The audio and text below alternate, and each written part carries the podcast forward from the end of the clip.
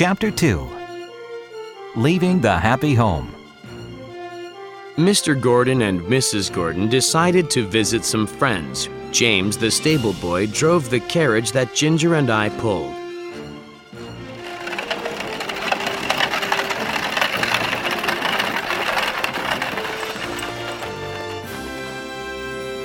He was leaving us soon to go to a better job.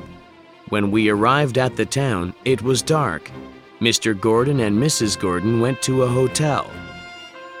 James brought Ginger and me to the stable at the hotel. We had to stay there for the night.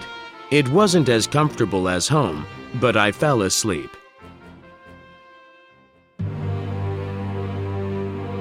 In the middle of the night, I woke up and smelled something. There was a fire in the stable.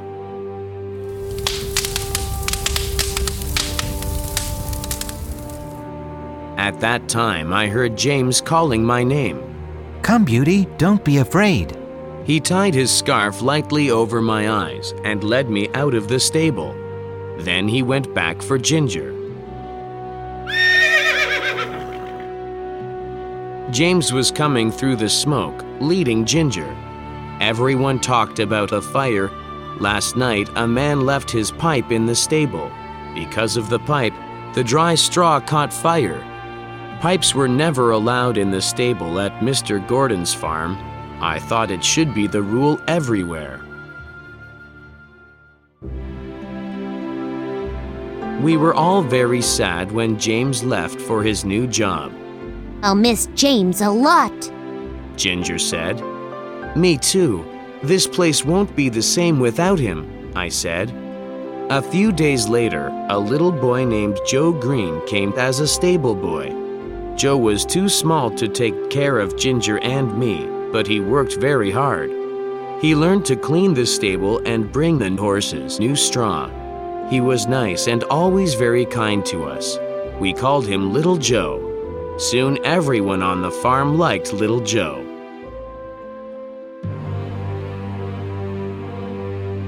One night, as I was about to fall asleep, John the coachman woke me up. Beauty, hurry! Mrs. Gordon is very ill. We have to get the doctor as soon as possible, cried John. I ran as fast as I could, like the wind.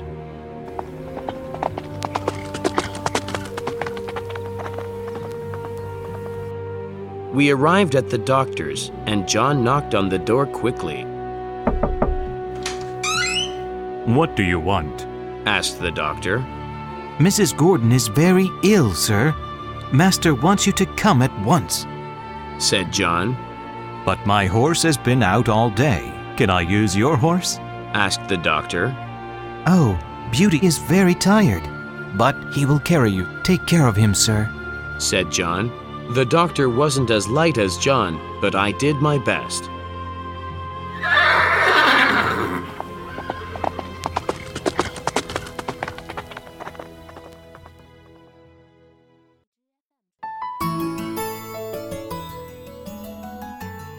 I was very glad to get home. I couldn't run any more. Little Joe took me into the stable. Poor Joe! As yet, he knew very little, but he did the best he could. He gave me some cold water to drink, but he did not put my blanket on me. He thought I was too hot. Brr! I'm so cold, I need my blanket. I wish John was here to take care of me, I said to myself. After a long time, I heard John come into the stable. Nay, I cried. John ran to me and cried, Oh, poor Beauty. He put a warm blanket on me and rubbed me down all over. John was very angry with Little Joe. That silly boy, John said over and over again. I was very ill, so John had to stay with me night and day. The vet came to see me every day. Mr. Gordon often came to see me too. You saved my wife's life, my good horse, he said. I was so happy to hear that.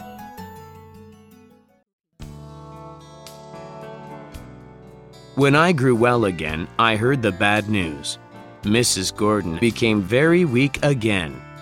Then the Gordon family decided to move to a warmer place. They had to sell Ginger and me. We were very sad.